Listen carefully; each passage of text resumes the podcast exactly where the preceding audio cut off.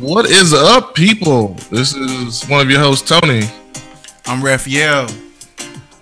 And I'm Adrian.